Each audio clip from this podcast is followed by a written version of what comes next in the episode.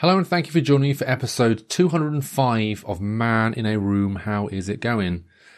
Do you know, um, this uh, past couple of weeks, I have been looking for misplaced things quite a lot. I don't know why. Uh, maybe there's something about the the season where people just misplace things a bit more. And the thing is, though, is like when when somebody asks you to help look for something that you've not seen before, it makes it a bit more difficult. You know, they try and describe it to you. Oh, it's it's about, you know, it's about four inches long. It's about, you know, it's it's, it's like it's it's I don't know, it's yellow, and then you're trying to help someone look for said item. You see, based on what their description is, and so you start hunting around, you know, and then the thing is, when it comes to looking for things with people, is that there is a lot of overlap that happens, a lot of double handling. So, as an example, uh, say I start looking in a drawer. I'm looking through this drawer, uh, see if I can find a yellow thing that's four inches long. And I'm like, just basically just going around it, looking for it, looking for it, looking for it. Can't see it.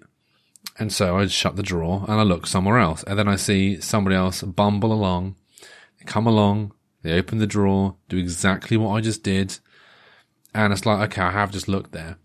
And then it gets to a point where you start getting a bit bored and a bit frustrated looking for things.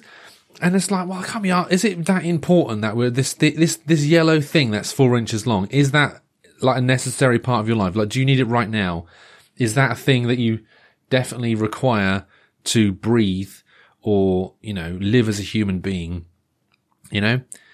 And, uh, it's like, yeah, yeah, yeah, We need, uh, fine. So we continue looking for it. And then you get start getting to the point where, you know, you, you feel like you've looked every single place you could possibly look. And then you have to start asking each other, have you looked here? Yeah. Have you looked here? Yeah. Have you looked here? Yeah. And then it's like, okay, so you then have to take their word for it that they've looked there because you don't want to double, keep double handling things, you know? And then the point comes, we have to say, right, if I lift up the sofa, can someone look underneath the sofa? Uh, that's always a favourite one. As a child, I used to be the person who would look underneath the sofa. But as an adult, I'm now the person who lifts up the sofa. So that's a sad state of affairs, really, isn't it? I was once the looker. Now I'm the hoister. And, um, but the, the most, one of the most frustrating things is, is when uh, you're looking for something and someone finds it and then doesn't say they've found it.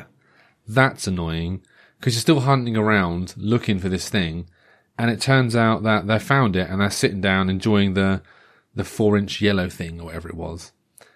And the funny thing is, is that when you finally sort of catch up with the person who's found it, you're like, "Oh, you found it, did you? Yeah." It looks nothing like what they described, and it's like, "Well, I wasn't looking for that. I was looking for something else. You should have said it, was, it looked like that." I said, "Oh, I didn't know." What do you mean you didn't know? You know, maybe get some description lessons and all that kind of stuff. But it's what's more annoying though is that I remember once I um, lost my door keys, and the problem was I lost lost my door keys and my door was locked. I had to go out. I had to get a bus, and I'm all like, ah, shit. There's basically I was locked in my own my own flat, trying to escape, like trying to find any sort of way of getting out, and obviously being able to get back in again. And it's really frustrating because obviously I have a very set routine when it comes to, obviously I live alone.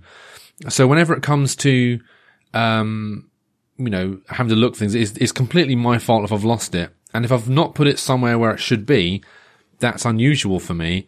And I'm all like, okay, so I've got to try now work out at what point did I lose my mind and decide that I'm not going to put my keys where they should be.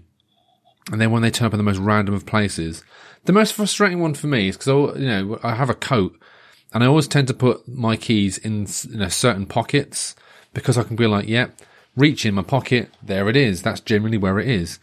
It's when I put it in a weird pocket or something like that, or I've put it in my rucksack because um, I'm one of those people that also carries a rucksack around. Um, there's nothing worse than losing something in a rucksack because rucksacks can be quite big in you know, the the big section, and then it's like you got to empty it all and all that kind of stuff you know, you get all the, the stuff at the bottom of your bag, and you? People who have rucksacks know what I'm talking about. You go to the bottom of the bag, there's like, you know, old receipts, uh, wrappers, um, just other debris really that isn't necessary for the rucksack to be what it is. But sometimes it falls down there or whatever. I remember once I actually found like a like a tenner at the bottom of my bag. I was like, yes, ten pounds. That'll do me some some good, I suppose.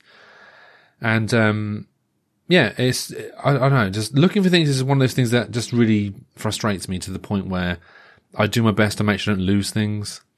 Um, but yeah, and also the thing is also right. I'm not having a go at any kids here specifically, but when a kid has lost something and they can't find it, what you'll notice is that they start looking for it and then they'll stop looking for it and just hope that the adults will start will just continue looking for it. It's like, well, if you're not going to look for it, why am I looking for it? Eh? Eh? You come here with your youth and your ability to lose things. Yeah, that's what I thought. Anyway, uh, I'm waffling on here. I'm so sorry. I'll be back again tomorrow for more of this crap. Hope you, you know, hope you have a good day and all that kind of stuff, and I'll speak to you soon, innit?